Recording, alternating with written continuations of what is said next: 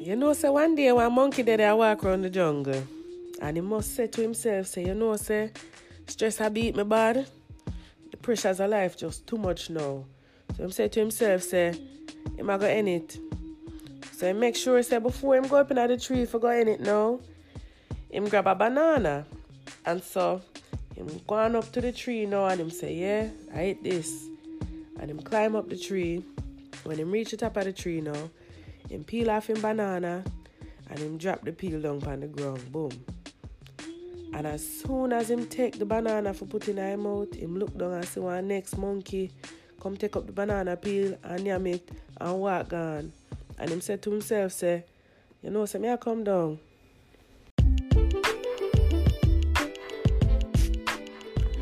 This story is an ode to my grandfather, who I know affectionately and um, refer to as Dada. Um, he told this story to me on one of our family visits to Jamaica when I was about 14 years old. Um, and, you know, I sat a lot of times with my grandfather, um, and he would tell us stories like this, and he would share um, his deep wisdom with us through allegory, alliteration, uh, stories, and um, all of these things to really draw out the lessons of life he really wanted us to think more deeply about. Um, my grandfather, in many ways, was a storyteller, an alchemist, a magician, um, a sage, and um, I start this episode off as an ode to him. He told me this story, and he stopped right at the point that I stopped, and he looked at me and said, You know where the moral of the story?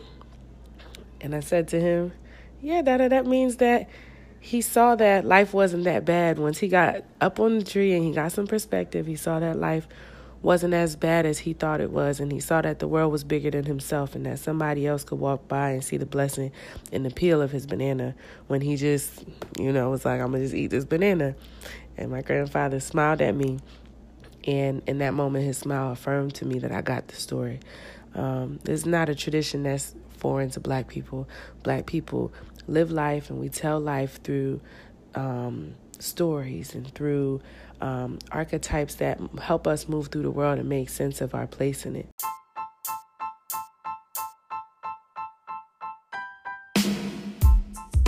So today I'm joined by my good, good friend, Carmen Wong. She's a poet, she's a writer, she's a sister, auntie, a daughter, a friend, among so many other things. And I'm so glad that we finally were able to get some time to really sit down and put on wax some of our thoughts about Black women storytelling, um, writing, right? The art of storytelling, and Mother Toni Wow. I mean, I'm so excited for y'all to hear when we get into this episode. We get real kind of nerdy a little bit. We even read it in it. it's amazing. So jump right into the episode. Um, give us your feedback. Let us know. I definitely feel like it got to be a part two because we went in, okay? Also, also, also, also, real quick. Um, we were trying to coordinate this like across states, so it was a little difficult with the audio. So if there are moments where you notice like some type of interruption, um, listen, it's all par for the course. Finally, it's like the whole world was conspiring against us. Our schedule. I know. I know. It was it was the world and ourselves. Okay. it was definitely it was it was all three parties. I'm happy we're finally I on. know. I'm so excited. Are we live? How does this work? Oh, we're, we're live. live. We're That's live. like we're uh, live. when, when Ray J said, "Are we are we on the ear?" yes. Okay, we are live. I'm I'm super excited. This has been a long time coming. I'm sure you'll let the people mm-hmm. know, but I'm happy to see you producing this, actually putting this together, and now actually being on it mm-hmm. too. So I'm happy about it. Yes. And I'm happy to have you because I feel like every time we have a conversation, we be going and going and going. That's and because going. our brains be going and going and going. And it needs it needs to rest. Mm-hmm. I actually appreciate I've been seeing um some of the tweets you've been posting recently. Um just about mm-hmm. resting mm-hmm. in, in this this yeah. joy um in healing that comes from like meditating our minds. Um I mean our bodies yeah. as well, but just being able to say, look, this is my source mm-hmm. of comfort right now, just being still. And I, I don't think that's easy, yeah. right? The person, but as and I think it's important. Well. Yeah, and in this digital age, you know, I think about it like, you know, the things that we used to have to do when we were younger, like if you wanted to go play with one of your friends, you have to walk there and go knock on the door. It wasn't let me text. You. Right, and now so that we just, have. Um, what are these mm-hmm. text games? You, I'm like, I'm I'm an old lady. you just be like, play me in, uh, what are these games that these schools think? Or people be playing number neighbors what stuff like that. What is. What is that? That's the one where they text somebody who has the same oh! number as them, as them, and they just change the last number or something. I don't know. See, first of all, you know what? As much as we can mm. sit here, and we can laugh about that. That is some inventive communal thing. I mean, right? Okay, so I think also, um, as you know, mm-hmm. my studies is in literature uh, mm-hmm. and theater performance, but I've mm-hmm. come to learn a lot more about the idea of digital humanities. Um, and not to say yeah. that number neighbor is humanity, right? But I, think, I mean, it yeah, it's it's that very communal aspect of how do we get in touch and stay in touch in the ways that work best for a very millennial society, which is the texting, the phone, you know, I, yeah. I don't think people are really just going to spaces and introducing themselves anymore. You know, I don't even think relationships are working that way. So.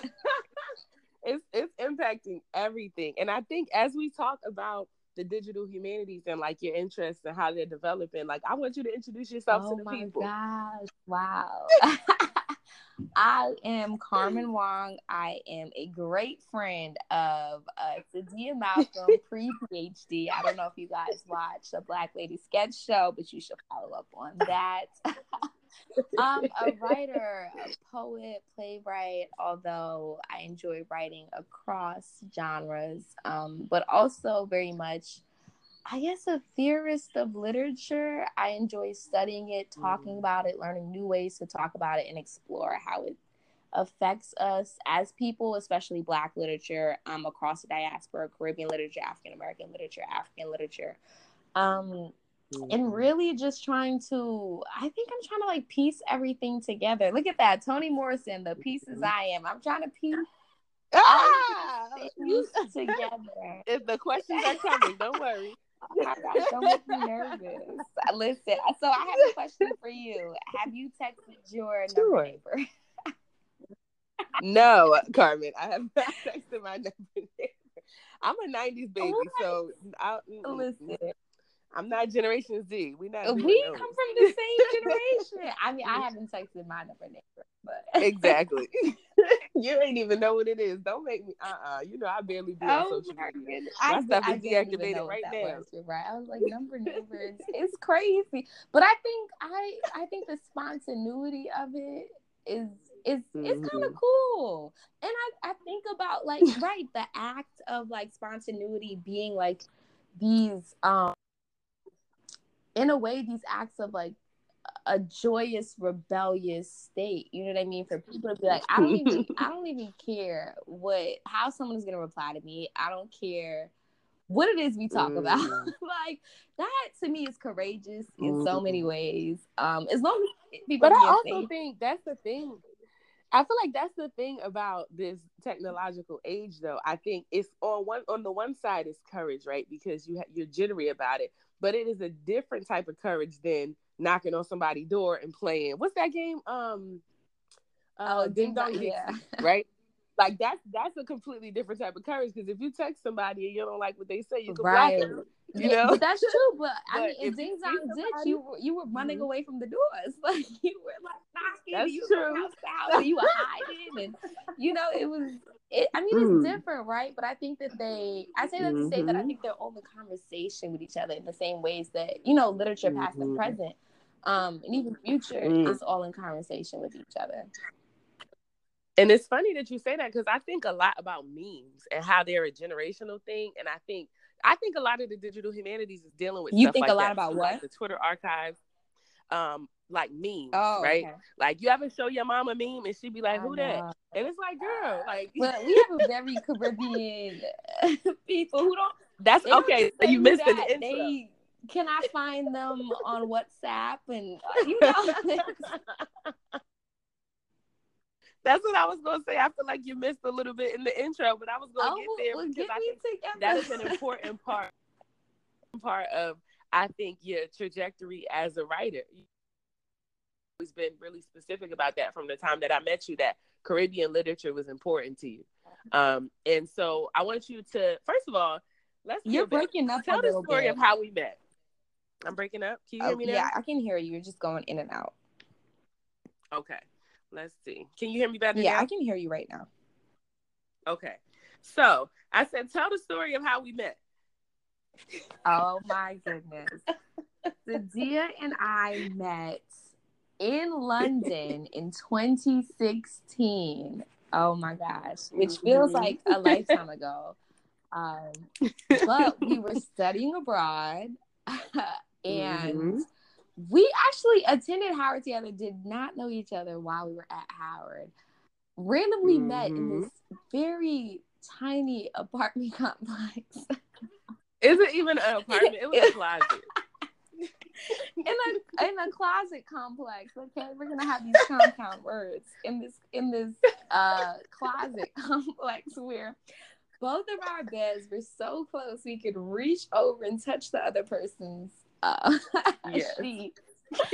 um, but you know, I, I want to say that Sadia didn't know this at the time, but I knew that we were always going to be friends. I just knew it. We we would engage in these um very dense conversation from the start, whether it was, I mean, while we were doing hair or while we were doing homework. Mm-hmm um, it was very, very dense conversations surrounding um, social consciousness and identity, heritage and roots, and mm-hmm. just things that I don't know how we ever fell asleep. And looking back, I think how we known each other as as closely as we do now, I don't think we ever would have went to sleep. mm.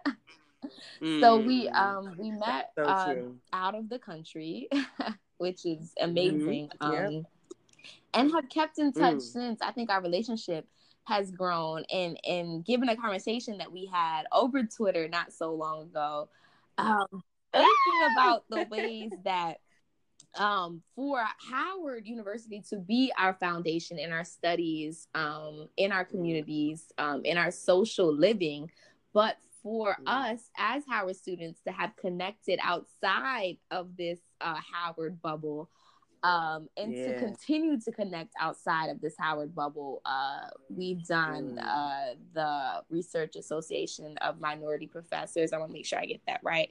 Conference yes. um, held in New Orleans earlier, and that was our year. both of our first uh, graduate conference, yes. like um, our first academic conferences as graduate and, students in yep, New Orleans. And it was successful. Mm-hmm. Okay. Okay. I think what did Issa Rae say? It's time to brag. It's it's a it's a time for bragging. Um, where Sadia actually won an award for her presentation in the uh, doctoral um section. Yes. Category.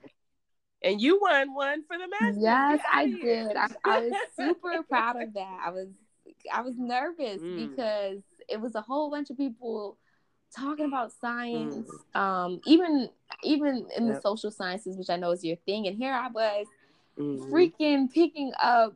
I picked up Shakespeare's uh, the, the Tempest against uh, Césaire's A Tempest, and I just started reading from both. And I said, there is a mm-hmm. difference. We mm-hmm. have to understand this post-colonial literature, and people were listening and participating, and it made me feel good. Yes, they were and I was so happy.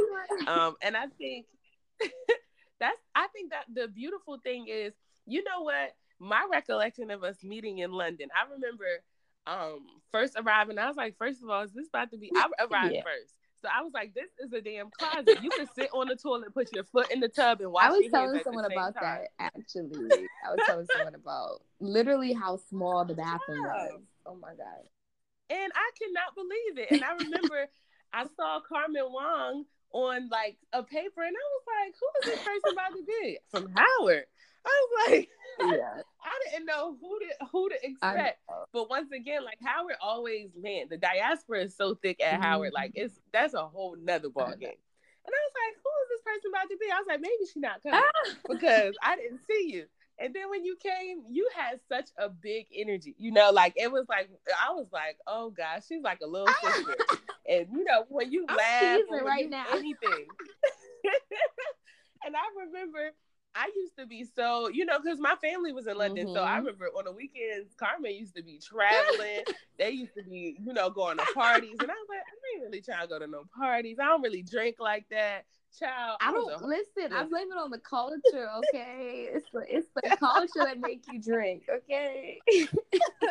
but Carmen, I remember the the actually I remember our bonds getting the thickest when um, we were in that um black what was it called 20th century no 19th century british women's writing yeah, I, yeah british women writers or british, we british women's class. literature or something and our professor Granier, shout, shout out, out to Granier, Granier, Granier pronunciation, okay? I don't know. Is it Granier? It's I don't know. It's an accented E or something. Granier? I don't know. But she was lit. Um, and I think she was amazing because as the two, we were the only two HBCU students, first right. of all, in there in this classroom full of a whole bunch of white right. students, and we were reading. I will never forget. We read Jane Eyre, and nobody else saw a problem with Bertha. Oh my gosh! I'm literally. I know. I it's crazy. I'm. I mean, I'm not gonna get all nerdy right now, but um. Do your thing.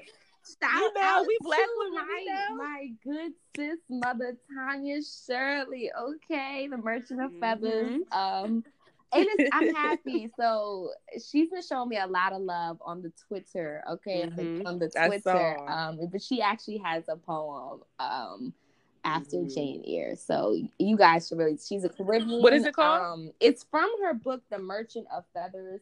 And I believe, okay. um, I mean, I'm sitting next to my bookshelf right now, so I can like find what the name of the poem is, but it mm-hmm. is um in regards to Jane Eyre. And she is uh, a Caribbean author, writer who very much inserts mm. her identity um, through poetry. And so she mm. talks about, because I think, and this is where I'm at, I think in my focus, in my study, in my life right now, that if we're going to talk about colonial literature, colonial texts, then we have to talk about it in a post colonial sense. Um, and I think mm. that she does that. I'm gonna try to find um, the name of the poem for you.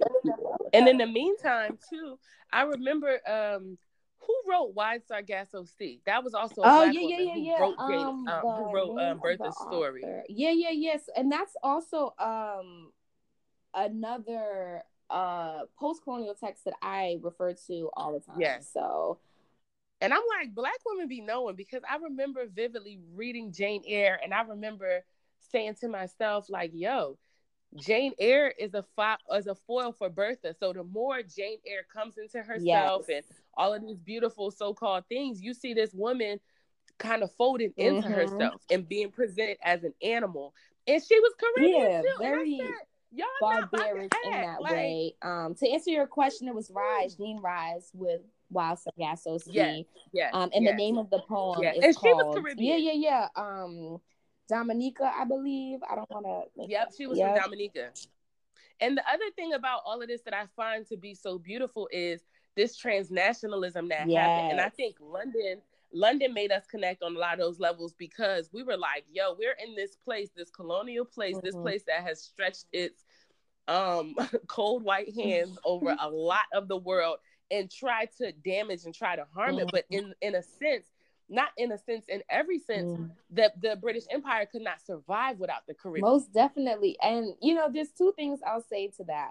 One, I'm happy mm-hmm. that you mentioned this term, um, and I hope we're not just throwing words around um, mm-hmm. of transnationalism because I've actually been mm-hmm. um, I've been working on a study of a specific author, um, Edwidge Danticat, and so that's something mm-hmm. that I've been thinking about, especially in her writing, right? This idea of transnationalism or or just what it means to be a black um when we talk about hyphenated writer, whether it's like African American, mm. Haitian American, Guyanese American, Jamaican American mm-hmm. um, writer, and how mm. it is that we connect these identities um, across the globe, mm-hmm. right? Across the diaspora, in right. colonial spaces, post colonially, um, that's something that I've been mm. thinking about a lot, especially as we talk about this idea of nationalism how it is mm-hmm. that Black folks show nationalist mm-hmm. behaviors or pretenses in literature and in livelihood.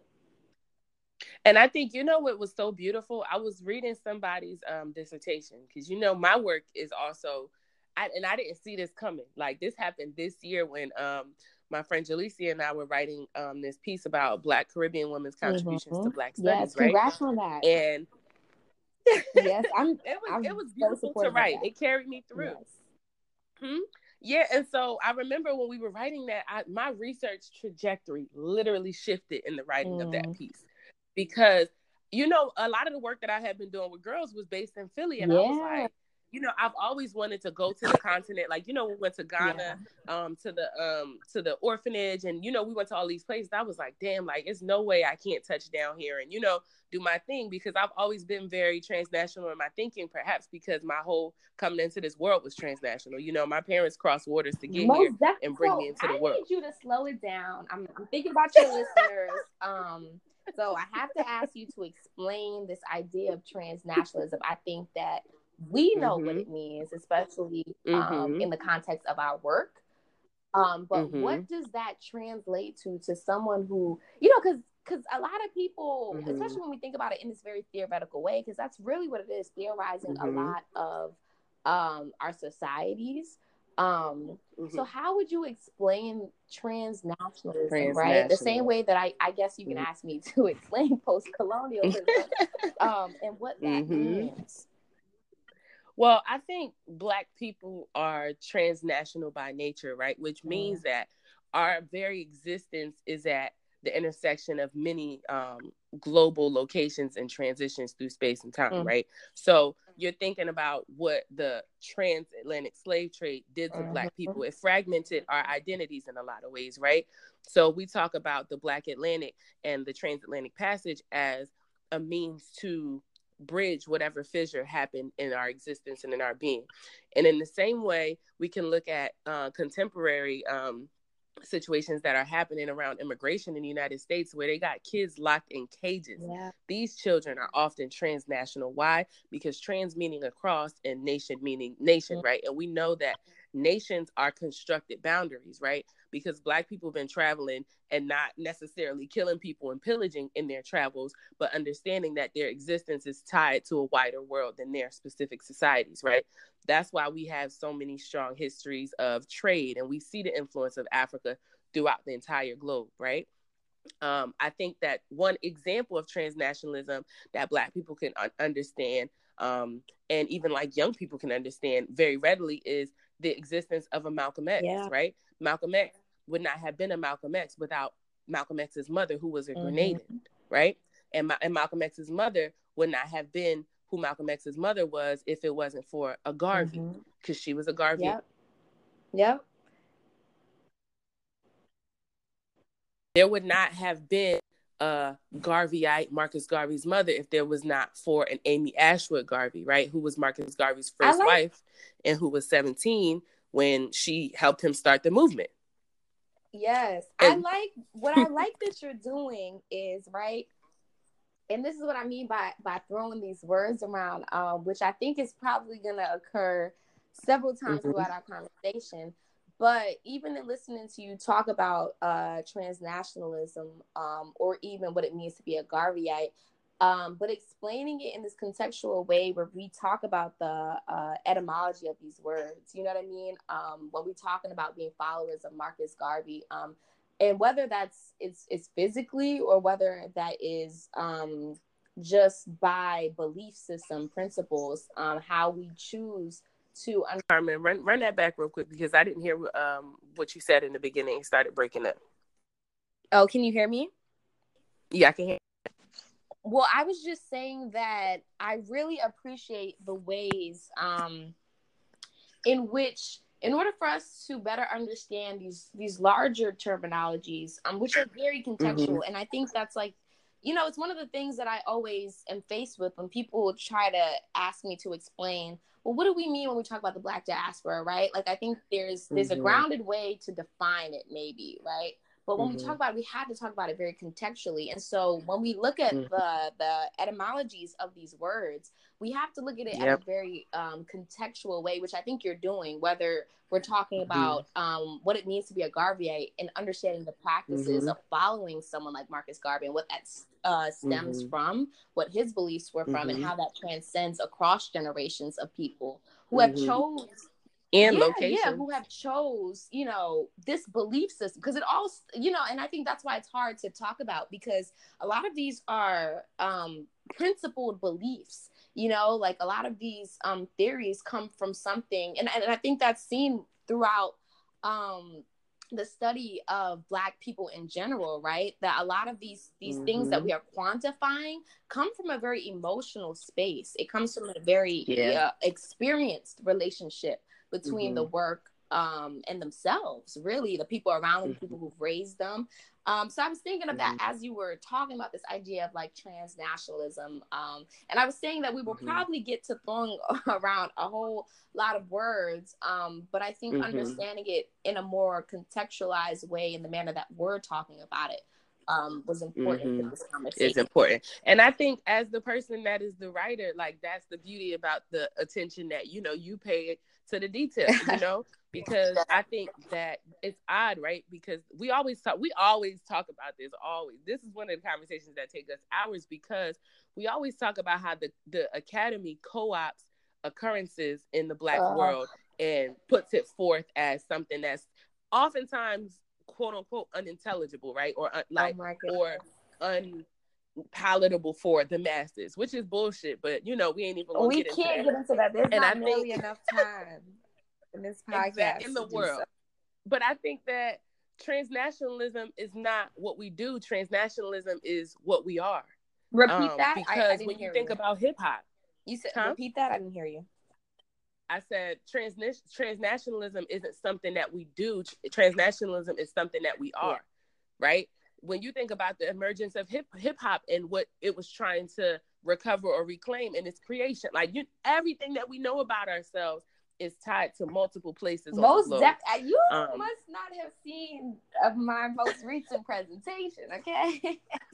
I was um, doing a presentation actually on. Uh, so I, I'm I'm studying uh, African oral uh, literature, talking about performance mm. literature specifically, mm. and really getting into not only the orality, as in O R A L, but the aurality, as in A U R. Um, mm. And so studying the orality and the aurality of literature, right? Not only the way that we say it, but the way mm-hmm.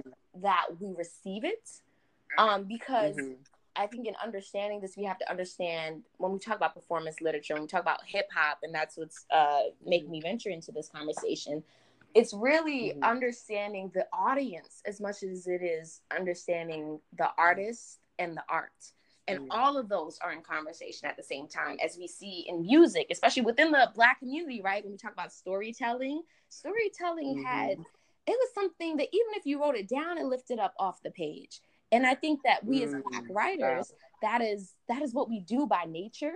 Um, and that is not mm. to try to box black writers into this one um, characteristic right but i think that mm-hmm. when we study black literature specifically we are studying authors um, who mm. know that there is this gravitational pull that they can rely on into a black audience mm-hmm. um, even wider audiences but people who not only get their work but by getting their work get them and what I want you to do too is like as we think about um, making sure that we are um, contextualizing these words is like so break down your understanding of the difference between orality and aurality and then also throw in there a little bit of context around what p- post-colonialism is oh my gosh i knew you were going to say that i don't even it's you know these are very um i when people ask this i'm like i have freaking thesis written about this. How do I turn this into a, a two minute conversation? Um,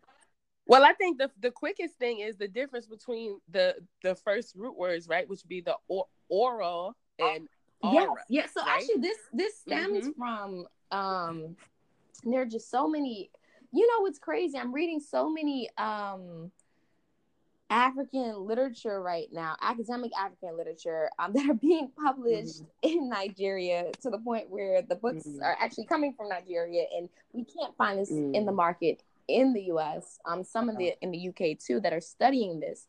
Um, mm-hmm. so it stemmed from, I think it was a question about, well, what's the difference in the way mm. that um, performance literature works? And I, I, the mm. first thing I remember saying was audio, right? And so when we talk about the AU, yeah. we're talking about the aurality, right? And that's what it is. So I think that's an easy way to think about it. The sense of how do we hear this thing? And that's where the audience mm-hmm. comes into play because that's reception. You know, when we talk about writing, mm-hmm. especially, and, and and this goes into the conversation we're trying to avoid about the academy, but um, when we talk about whether it's the MFA setting or, or you know, a, a, setting of higher ed and how we talk about literature, we talk about the written mm-hmm. language and we don't talk about not necessarily spoken word, but the word is spoken. Um, mm. And so this differentiation, distinction between the oral and the oral is really something that works together. Mm. And you know what I think is beautiful about that? Um, I, I appreciate the clarification because you know I was thinking when you said orality, right? I was thinking O R A L I T Y versus um, A U R A L I T Y because I Wait, heard you, you say something up. about you community, and I thought. Um, so I was thinking that you were saying orality, which is O R A L I T Y, versus aurality which would be A U R A L I T Y, because I thought you I'm were sorry, talking about aura or energy surrounding creation. I can hear you. It's just going in and out. I heard you thought it was orality versus. Right. So I was saying that I thought it was orality, O R A L I T Y, mm-hmm. versus aurality, which would be A U R A L I T Y, because as you were talking about community, I was getting like, oh, like the energy or the aura surrounding. No, that is that is part of it too. That is definitely part of it. Mm. I think that's all inclusive. Do not think that that's what I'm negating. I am saying orality mm-hmm. versus orality. But I think mm-hmm. also in understanding not just because that's what you brought up is a whole nother thing. We're talking about the mystical presence now in literature, right? Mm-hmm. Which is right. there in Black culture and the roots, especially as we contextualize African literature and how it has transcended into African American literature and there beyond. You're mm-hmm. right. You are. I'm absolutely talking about that. I'm talking about both. I'm talking about all three of these things, really. Um, which I think is a mm-hmm. difficulty of understanding. But I think if we can sit here and we can understand, um, you know, early, way early English vernacular, then we can sit here. We can contemporize a lot of these terminologies, um, and how mm-hmm. they work with the literature we read today and I think it's beautiful to me because, um, like, I'm just thinking about when we went to go see Imogen at the Shakespeare's yeah, Globe, you know, and I'm thinking like that. and in in context, right? I remember um, my first intro to theater class when mm-hmm. I was at mm-hmm. Howard. Like, we talked about um, John mm-hmm. right? Or um, Masquerade, yes. like, right? And I was like, damn, we in a class talking about this it was just a very like you know the concept of a globe or a stage mm-hmm. versus people performing yeah. you know what i mean in space and the spirituality mm-hmm. aspect that is tied to it is just like i can't wait to see the things that um inspire you to write you know what i mean once you you go through this yeah. you know what i mean because I, it's gonna be amazing. I amazing can't wait And as we're talking about this mystical piece mm-hmm. in writing, talk to me about oh, Toni, man. Talk to me about Toni. No, that, that's a loaded question. Where do we start, right? Oh my God. Where can we start? It's, it's let's let's start by this. Toni Morrison, um, in my opinion, is not an author that you separate from her work. And I think that's an easy segue into talking about her, right? Because there has been so many literary studies that are saying no, we need to separate the author from their work and talk strictly about the work. And I will say that Toni Morrison is someone who, uh, the same way when I talk, when I think about, you know, Edwidge Danticat and a lot of Black writers that did not remove themselves from the work, right? Not their identity, not what they mm-hmm. believe, not in their uh, ideas of community, you know, not in the ways they wrote about Blackness, about Black families, Black women, you know, and their ties to their mm-hmm. culture, the characters' ties to their culture. That, that I, in my opinion, is very informed by their own ties to their culture. Mm. And you know what's beautiful about that identity piece? Um, I was that's what I was gonna get at earlier when you first um men- mentioned Edwidge Danticat's because I was reading a dissertation by um, Gina Ulysse, and she's a Haitian anthropologist by trade, um, and she graduated from my university, okay. right? And she did this um, dissertation on women in downtown Kingston who are like higglers or like mm. market women. And when I read her dedication and her dissertation, I wanted to shout because she wrote in her Haitian wow. dialect you have towards to send the that end. To me. And she, and Ooh, she, you have to, now. I will. You know I will, girl. We be sending each other whole ass I, you, you, sent so. me that um that mm-hmm. meme that said how how how do uh, academics show that they they love each other? They don't they love each other. Love they send each other work, and that's that's the truth, right? So no, send me that, and I think that'll really I will. Helpful. The most beautiful thing was she actually shouted out, I, and I wonder if it's Ed, um, Edwidge Danticat because she shouted her out in her um in her uh, dedication as if that was a mm. friend or mm. something. And the other part was like she was like saying she said towards the end, you got me wanting to pull this out. She said something like, I'm gonna I'm gonna write down on the page something that we often mm. whisper. And she was like giving homage to the Loas and through wow. like all of this. Yeah. I said, yo. Wow. And Toni did that in oh, her work. Definitely. And I, you know, I, I got all these damn Toni books on my shelf, and I remember so and God help the child, yes. right? in the very first like chapter, which is called Sweetness, she mm-hmm. wrote. And I love the way she wrote because she wrote so conversationally that but it takes you through a so journey. Eloquently, right? Yes, she oh did. Oh yes, she did. Are you are and you gonna read so from wrote, it? You gotta said, read from it so we can know yes, what you're talking yes, about. Got okay. Got to. And I was trying to decide between beloved Tar Baby and oh God my Help God. I'm just I'm I'm thinking about what I have sitting right next to me. I'm just whichever one I pull out first. So we'll do that. so oh man. It says it's not my fault. So you can't blame me. I didn't do it and I have no idea how it happened. It didn't take me more than an after an hour after they pulled her out from between my legs to realize something mm. was wrong. Really wrong. She was so black, she scared me. Mm. Midnight black, Sudanese black. I'm light skinned with good hair. What we call high yellow. Yes. And so is Lula Ann's father. Ain't nobody in my family anywhere near that mm. color. Tar is the closest I can think of, yet her hair didn't go with the skin. And you remember that video that was going around on social media with that um, woman? Um, they had a baby and they was like, she was crying and she was like, why is she so dark? Yeah. Um, that that makes me think about mm-hmm. those moments, right? Like, or we tell little girls, you're pretty for a, a dark skinned girl, or you know, being Caribbean girl, you know, you know how the colorism things go and the skin bleaching, but that's that transnationalism that is evident and like inbred in the work of black women writers because we always got to be thinking about everything outside of us and inside of us at the same time. Oh, most definitely. Most definitely.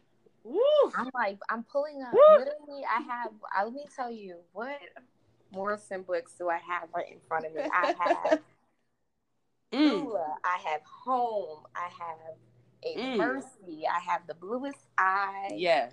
Um, in her recent, the source of self regard. Um, mm-hmm. I think I. I mean, Ooh. I think that we have to talk about um, this memorialization mm-hmm. of of Toni Morrison, right? Yes. And in the African presence, how do we memorialize mm. um someone like Toni Morrison, a black woman as black people in that way? And I think it's keep reading the literature. You know, I was I was at um Ashe Cultural Center last night, um, and they mm-hmm. were doing a tribute. Was that the place we went to um to the bookstore? No, it's not. Okay. It's a different. You have to come back and visit New Orleans. Of course. Yes. um, I was there last night. It was a tribute to Toni Morrison um, with some featured writers, mm. and it was also a, a open mic. And one of the things that um, Maurice Carlos Ruffin was saying uh, as he read a piece by Toni Morrison before he read his own. Um, shout out to Maurice, who actually has his debut novel published okay. by Random House, I believe it is. and he's doing big things. Uh, black writer, graduated from my program actually as a fiction writer, um, mm. and he is out here. I mean, doing the damn thing, you know. Uh, and and the character is black, and and, and it's mm-hmm. very like in this way, very Afrofuturism, right? Yeah. But anyways, um, he was talking about Morrison, and you know, he was playing music. That was the first thing he did, and he said, you know, we're taught you know, publicly that the way we memorialize people is with these moments of silence. Mm. And that's not what we do. You know, like we we need the rhythms of drums and we need the beats and we need to feel how we feel. Mm-hmm. And you know, I think of that as we sit here and we read from Morrison today and we talk mm-hmm. about her work and and not really in this like explanatory way, you know, because I encourage people to read it. I always encourage people to read literature on their own and, and value their own, devalue their own meaning, you know. Mm. Um, but to say, look, this woman, I mean, was an incredible writer. She was incredible black woman. Oh my goodness. And her style was our just everything. Because you know what I'm thinking about, Carmen? you know my ass done pulled four books off of the shelf now. Ah.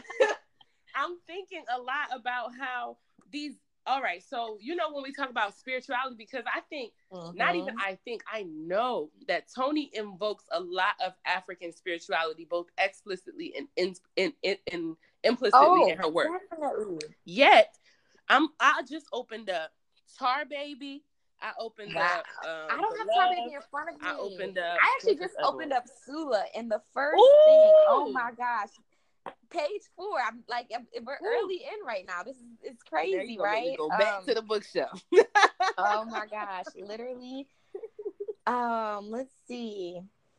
Well, as Are you, you find that, you right? The thing is, I'm, I'm, i opened three of these books up. First of all, song is a Song of Solomon is named after a book in the Bible, right? But yeah, she yeah. has First Corinthians and eleven at the front of Tar Baby. She has Romans mm-hmm. nine to twenty five at the front of it. And at the front right. of God help the child, she has a um, another scripture which is Luke 18, 16. And I think that that play on black people and their spirituality, because I think Du Bois did the same thing, right? Yeah, Nikki Giovanni talks about it too. Ooh. The element of the black church in the writing. She yes. is she talks about Aretha, and Aretha was a soulful artist, came mm. right out the mm. church. Mm, mm, mm. And I think that is so that says something, right? Because I think about um um why am I blanking? When we did the NPR interview on um um souls of black folk, we were talking about mm-hmm. the the spiritual the the songs as epigraphs in the text mm-hmm. and yep. what that meant. Like black people are we sing theory, bro. We live theory, we dance yeah. theory, we embody it. Most definitely. Mm. Most definitely. And I think um when you came down here and we got to experience Congo Square, yo, right? Yo, Ooh, girl. Yeah. And so mm-hmm. I know you wanted to share something from uh Sula, right? Yes, I did. I, I, mean, I'm not in a rush. I think we could talk about Toni Morrison mm-hmm. all day. I don't want us to forget like, though, because Sula is that. Oh, we word. won't. I have the page open. We can. Let's get listen, it. Okay. yeah. So as we talk about you know, what were we talking about at first when, when we started pulling all these books out? We were just talking about the gen like the geniusness of her work, but also the ways in which like people were so easily able to connect with it because it flowed. Mm. Yes, yes. So I'll read. Then this is coming right off of page four. Oh my gosh, mm. she she writes quoting mm. a shucking mm. knee slapping, mm. wet eyed laughter that could even describe and explain how they came to be where they were. Mm. A joke, a nigger joke. Mm. That was the way it got started. Not the town, of course, but that part of the town where the Negroes lived. The part they called the bottom, mm. in spite of the fact that it was up the hills. Just a nigger joke. The kind white folks tell when the mills closes down and they're looking for a little comfort somewhere. Mm. The kind colored folks tell on themselves when the rain doesn't come or comes for weeks and they're looking for a little comfort somehow. Mm. And I'll stop there. But and you know what is crazy, sis? I when the the morning she passed, before I knew, there was a calm that came over me. Um, mm. and when I heard that she passed, I know that often, and you know, if we're gonna talk about the biblical piece, like if the Bible says that we shouldn't mourn for somebody's death, we should mourn for their birth, and we should celebrate their mm-hmm. death. And so we kind of got that a little backwards. And I remember when I heard that she died, like this smile came over my soul because I I said, this is a woman where you know um people often in the church say like you know i want god when i when it's the end of my life i want to say god i use everything you gave me Toni mm-hmm. used everything god gave her and i agree and i and you know it's important because I, I realized i started reading without introducing what i was reading mm-hmm. right but um i mean she talks about these regional differences mm-hmm. this community of the bottom right this which which is this black community, mm. you know, that that has been referred to mm. by uh, white folks and others as the bottom, mm. right? Because it's but it's situated at the top, you know. So yeah. I think she's also referencing that idea of black folks and the idea that they have to be down all the time, right? But it's a community that is rich, as we just read, whether it's in laughter, in living, in in being communal in its sense. Mm-hmm um, and understanding um, hmm. the idea of where this bottom comes hmm. from, right? And and we and, and a lot of it is understanding like the time periods that she was writing about, right? So these lands um, that bl- black folks not only lived in but communed in, hmm. um, when they were were former uh, enslaved folks and they were given whatever land and they turned it into their communities mm-hmm. um, in that way that that white folks made it seem as though it were a gift to do. You know, mm. when we talk about the idea of black people owning land that it, it couldn't have been rightfully theirs, right? Mm. And so she talks about this sense of community and this this idea of blackness communing on this land that black people have owned as theirs mm. and that the world looks at as something else. Mm. And you know one thing um, that I thought was really beautiful. Remember that um, podcast video I had sent to you where she was talking. Was she talking about Beloved? oh yes. Was it? You know, because she was saying that Beloved is actually based on a historical character, but it wasn't until she started writing that she went to the research, right? Mm-hmm. Yeah. And I think yep. that that is beautiful because that talks mm-hmm. about that knowledge that goes with you, right? And we talk mm-hmm. about traditions of being a griot. We talk about traditions of being a scribe and a storyteller. Mm-hmm. It is something that you channel, right, from your bloodline and the people who are you are connected to in order to bring forth stories, right? In order yeah. to transmit them to the next generation.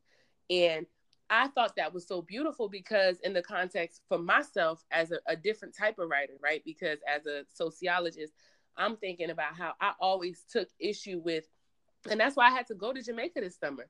I took issue mm-hmm. with seeing the written text as the authority on people's lives, right? Mm-hmm. In the same way, she said she wanted to write, she wrote first and edited later. And I think yes. for me, as somebody that you know we our families they're from the global south and the caribbean doesn't mm-hmm. often get much attention right or in the attention it deserves i believe in the context mm-hmm. of academia um and i do um, and we think about how you know when you talk about the caribbean like my research right i remember being told over and over again like uh, well you know you just gotta if you can't find the frame that you're looking for you just gotta read more you just gotta read more and that there became a moment where i was clouded and it was like something in my soul said i'm not reading shit else until i go to the caribbean for myself and that was mm-hmm. me even removing my own understandings of the caribbean because i had been there right. often i had mm. lived there as a child but i had to say to myself I don't even trust my own narrative of this place until I go there and I let the land speak to me. Mm. That and, you know, for me was so you know, important. What's, what's, what ties into the the video that you sent me um, that inspires this conversation is the way that even after knowing and naming this historical figure, mm-hmm. Morrison said, I need to write this as it is. And I think that that's what you're touching on, right? Mm-hmm. But we have to strip ourselves of the things that we've been taught sometimes mm-hmm. to be as we are to find our own understanding and then we can come back and we can always self-correct yeah. in yeah. that way but i think it's mm. important especially in art and a creation and learning mm-hmm. to learn things for ourselves to experience things for ourselves and that's what i think her writing does it was experiencing things for herself mm. and writing through it in a way that became comprehensible to herself but mm. also to us, right? And then we were yeah. able to learn from it and do as we will, which is to say that we were able to have that very um that circular motion of okay, well I've taken this mm-hmm. and I understand myself as this from reading that, but now how do I find that for myself, which is what I think her writing encouraged. Mm. And I think it's beautiful because I think that helps you develop your intuition too.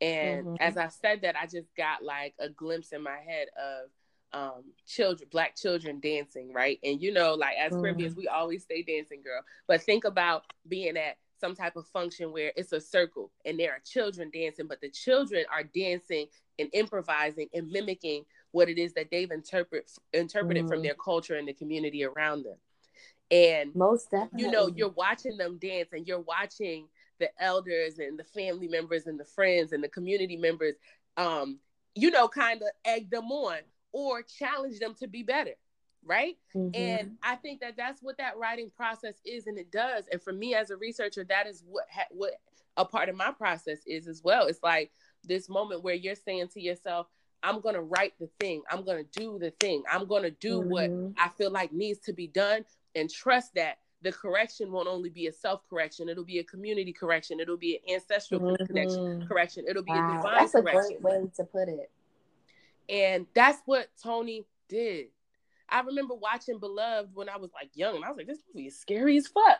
And then mm-hmm. getting older and realizing, oh, she wrote a book on this. Okay, let me check this out. Yeah. And mm-hmm. feeling like Toni's writing. I mean, and and you know what I love about her? Toni wasn't in the business of pleasing no damn white people. Mm-mm. She wasn't. She wasn't. And that's at, important. Okay, so she wrote this essay that I actually recently come to know. Mm-hmm. Um, and I'm trying to. It was literally following uh Trump's election. Oh. Can you can you hear me? I can hear you. I just said child. and I think it being a black woman writer and having so much anger and rage and she wasn't afraid of that she wasn't afraid of that temperament mm. that has stereotyped our community for so long and i believe this piece is mm. called and i'm trying i'm thinking off memory now i think it's make america white again and mm. i mean Toni, she calls people out miss morrison she she mm-hmm. calls out the whole political system the folks behind it, mm. right? Because when we talk about systems, when we talk about language, we have to talk about the people, mm. you know, because the systems are going to mm-hmm. be there, but the people put the systems in place. So, can you hear me? Yeah. Yep, I can hear you. You're you're low. I can hear you. Okay, I can barely hear you, but um mm-hmm. you know, I say that to say when we talk about Morrison, we talk about Mama Morrison, and we talk about the way her writing really embodied her being as a person the way that she didn't mm. write to please people but she also was unafraid and unapologetic to speak her mind whether it be an interview uh, a speech a mm. reading and all of that transcended mm. in her writing and beyond and so when you talk about mm. uh, when you got the news of her mm-hmm. transition I it was a mm-hmm. hard day for me. And you know what mm. made it a tougher day, right? Because it, it was it was coming to this reality. But what made it a, a tougher day was living with the reality as experienced through the ways in mm-hmm. which loved ones reached out to me about mm. her um, becoming an ancestor. Mm. That really touched me, mm-hmm. I think, in a deeper way because it was it was one the struggle of well wow like mm-hmm. like a mm-hmm. great one you know has just mm-hmm. moved beyond us but then the way mm. that it it took communities of folks to dig back into her writing, right? Some for mm. the first time, some for uh, yeah. uh, reapproach to the literature.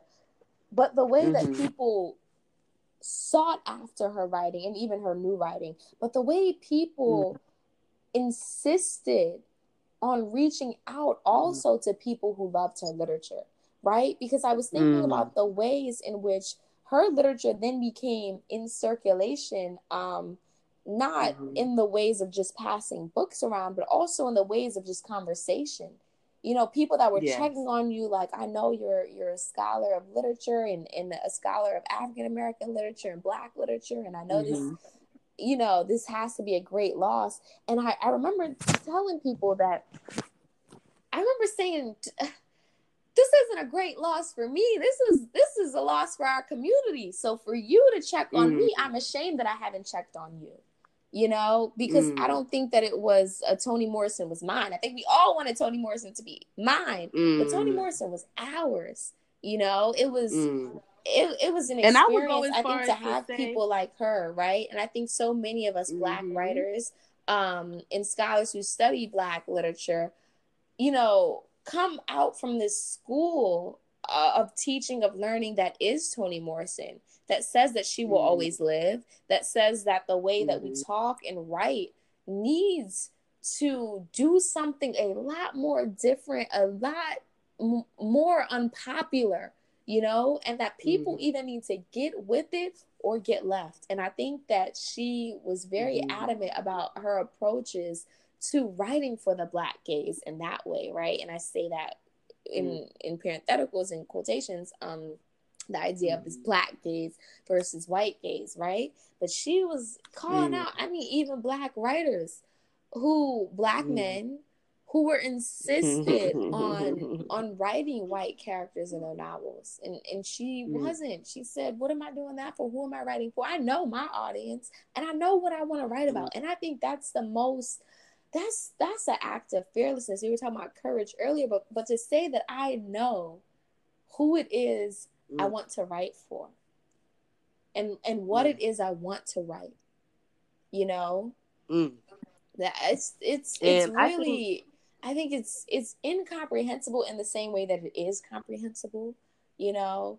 Mm-hmm. Just studying her writing, mm. studying her craft. There, there's so much. I, we can annotate every book we have on our shelves, right? but we also have to think of her as a person, as a being, and her love for mm-hmm. her community and her love for the literature that she was writing as well, right? And her willingness to undergo the process. Wait, you're low. That is I don't awesome. know what's going on. Can you hear me now? Not really. Mm, I don't know why. I don't know what happened.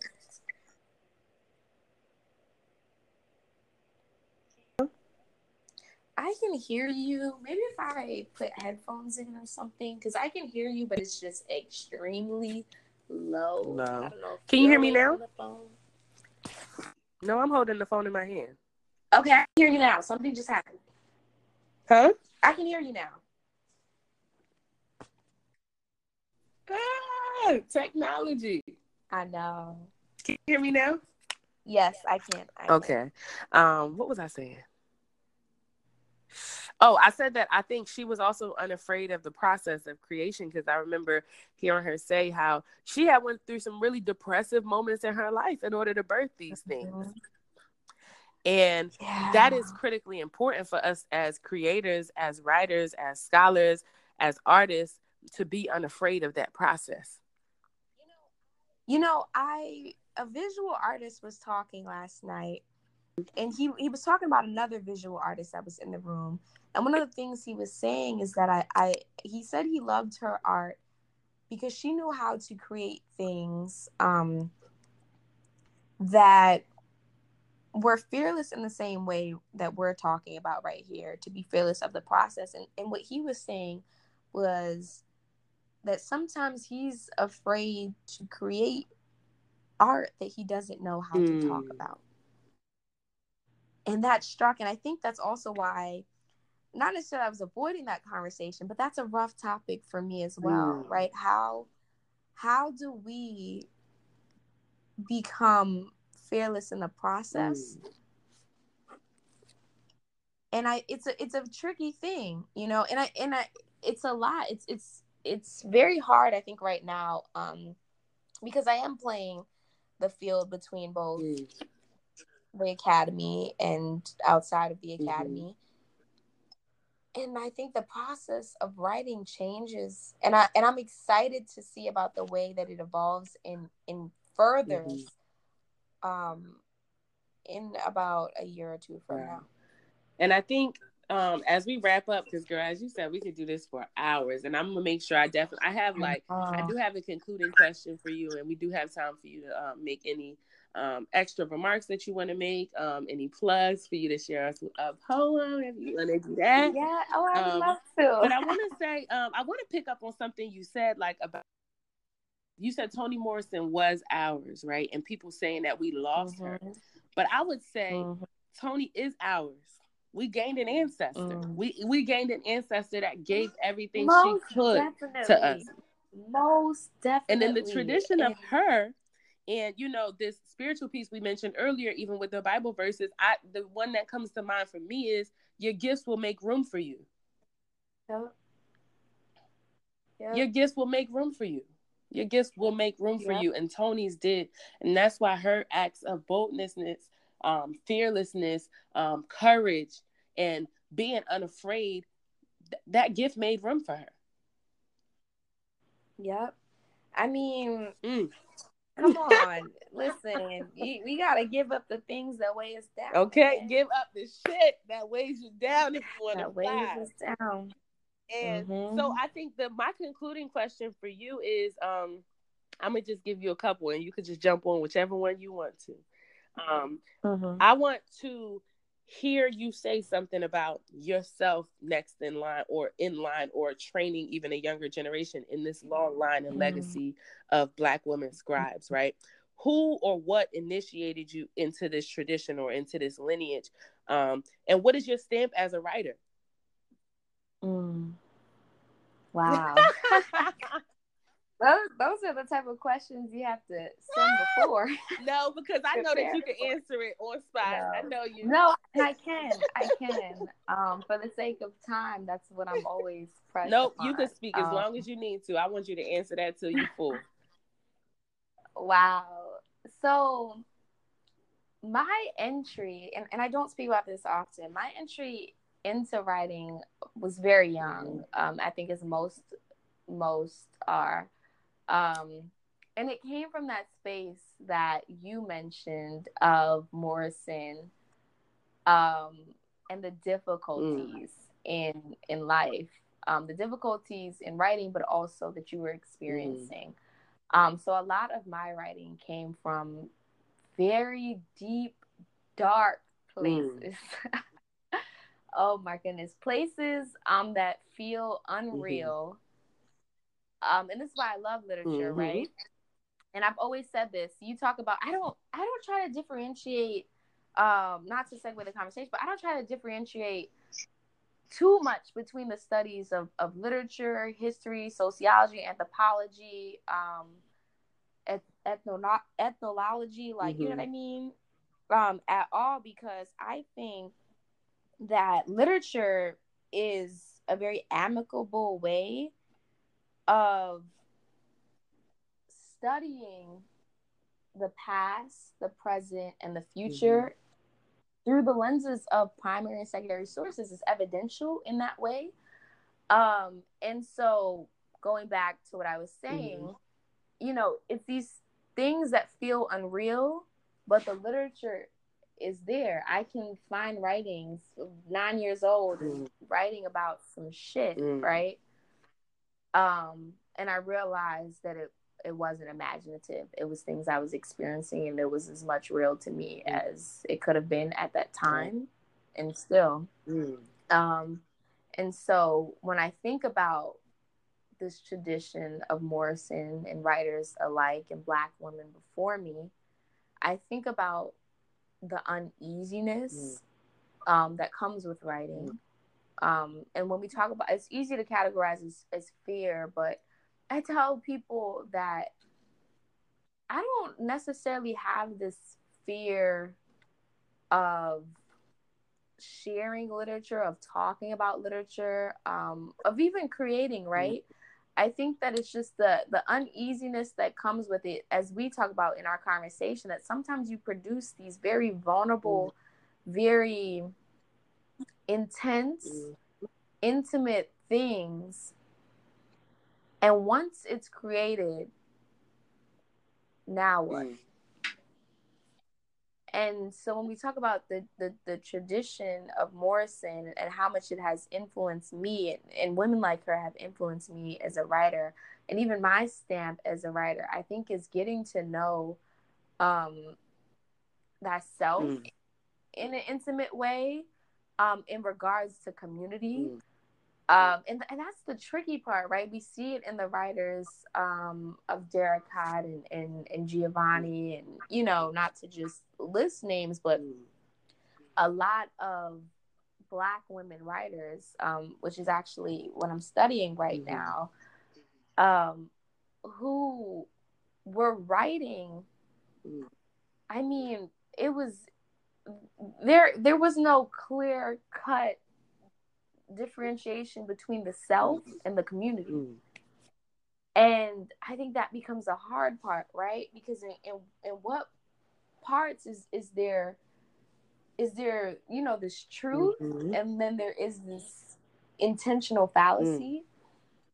Mm. And in what ways are we incorporating these these features of storytelling um in a very considerate manner. I think we have to be very considerate of how we tell these mm-hmm. stories because they were birthed before mm-hmm. us, you know. And I think that we give ourselves um, the freedom and the voice to have mm-hmm. them, but these aren't new mm. stories.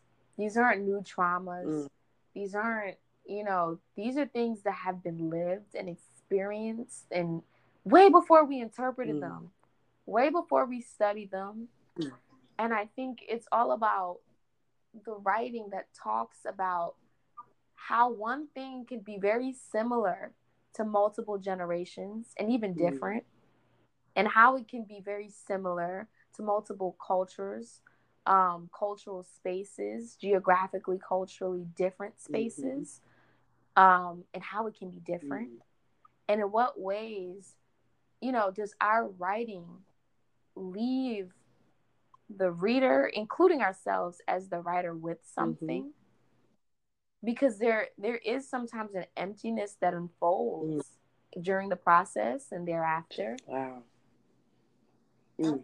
And so I think when I think of myself as a writer and and, and where it is I'm going, you know, for me, it's it's it's I I'm struggling with it because I think it's harder to talk about um when I'm talking to someone mm-hmm. I know because it's it, it's it's even harder to share with with people I know, mm. right? And not to say that everything I, I write is about me per yeah. se, but it is this knowingness um that you feel like people can see right through mm. you. And I think it's being okay with that, mm. right? It's it's knowing that, like you said, like like Morrison isn't gone. Mm-hmm. You know, there are so like Ntozake Shange is not mm. gone. These writers are not gone, and therefore, you know, anytime you feel transparent or you feel like you're in a room that of people just looking at mm. you you have to imagine that they're they're looking at the faces that came before you right mm-hmm. alongside with you mm-hmm. um, and that's what the basis of my studies and my writing is mm-hmm. it's looking at the ways that black literature um, i'll say black women but black literature in general talks back to the literature before it and creates space for literature after mm. i love that i love that so, are you going to share a poem with us? Of course. Okay, of course. Okay, I knew okay. you were going to ask. Of course I will. This is, you know, I think this is a good space to actually share something new. So it's still in progress. Um, and I want to preface it a little bit um, to, to really go back to the beginning of this whole podcast and we talk about um, this technological space. Mm-hmm. I was on Instagram, um, and I don't know if you follow this um, African woman. Her at name is at I am um Hamama. Yeah, yeah, yeah, yeah, yeah. I A M H A M A M A. Yes. She's from Ghana, and, right? Yeah. Yes, and she lives there. She resides there, and she is into the art of making yeah. shea butter, and I love it. I love it, and, and I think seeing the way it's made because it's mass mm-hmm. produced, mm-hmm. you know, here, um, in the U.S. But she's really into the art of making it, you know, um, which to me is that it's amazing to watch, especially when you come from the Caribbean and other cultures where where things are Instagram for Guyana's Independence um, Day. And I, mm-hmm. you know, it's, I mean, I mentioned Guyana's Independence Day, but I kept thinking about this cloth that I was wearing that I watched mm-hmm. being hand woven and how mm-hmm. um, the same thing that we consider decorative becomes a delicacy and a mm-hmm. cultural one at that. Um, so okay, I was looking at her post of a black African woman who was uh, making shea butter. It was, it was a beautiful thing. And at the same time that she was making shea butter, can you hear me? Yep. At the same time that she was making shea butter, she was nursing her child. Yeah. And in the caption, um, this woman wrote, you know, people always ask me, you know, because she's gained some popularity with mm-hmm. her followers and, and everything. She travels and stuff. And people always ask her, well, why haven't you resort to machinery by now? You know, why are y'all still hand making? You know, this lady's breastfeeding while she's she's mm-hmm. also um making this this butter, this cream. Um and she said until I can put all my my kids to school, the kids in my village to school, I will never, you know, hire these uh, material mm-hmm. practices to come in and take the labors and the jobs of the people in my community who need it. I say. And so that's where this poem came from. That's still in progress. Mm. We ready for you? You said I can't hear you. I said we ready for you. okay. Uh, so it doesn't have a title yet. Baby lips wrapped around breast. Mother twirls her hand, kneading raw butter that rests itself inside a large cucumber bin. Enough to richen millions of drying bodies, skin that cracks outside the womb. Baby's head hangs off nips, sucking milk like a child devouring a small mango seed after a school day's work. Mother holds him in one hand and circles with the other Every go around, her body rocks, breast slipping in and out until he is fed, and she will nurse another world for someone else. Mother knows the way hands breed life like breast and mouth, back and forth, back and forth, hands churning round and round, thick, thick, then gone. Mm. I say, I say, and I say. Thank you, Carmen. Thanks for having me, Sadia. Love you. I love you too so much. Um, I really quickly to plug myself. Of course. I'm on Instagram at Dear Brother Malcolm. That's brother with an A. So D E A R B R O T H A Malcolm. I am on Twitter as Dear Bro Malcolm. That didn't have enough characters. so Dear Bro Malcolm. Um, and please look forward to my website, which should be out within a matter of days. Mm-hmm. TheCarminWong.com. That's Carmen with an I. So the Carmin C A R M I N Wong W O N G dot com. Yes. Okay. Thank you so much, Sadia, for having me, but also for creating this space. I I tell you, I listen to your podcast mm-hmm. for fun, really, yeah. right? Um, as not only a source of entertainment and education, but I think it's needed in the community. It's restorative in that way. Um, everything I've said before, so needless to say it again, but I thank you so much for this space, for holding this mm-hmm. space. And I thank you so much for who you are and for doing the work, Carmen. You already know I'm so proud of you. you too. Likewise, sis. Likewise. Okay. All right. And we'll talk Take soon. good care. All right.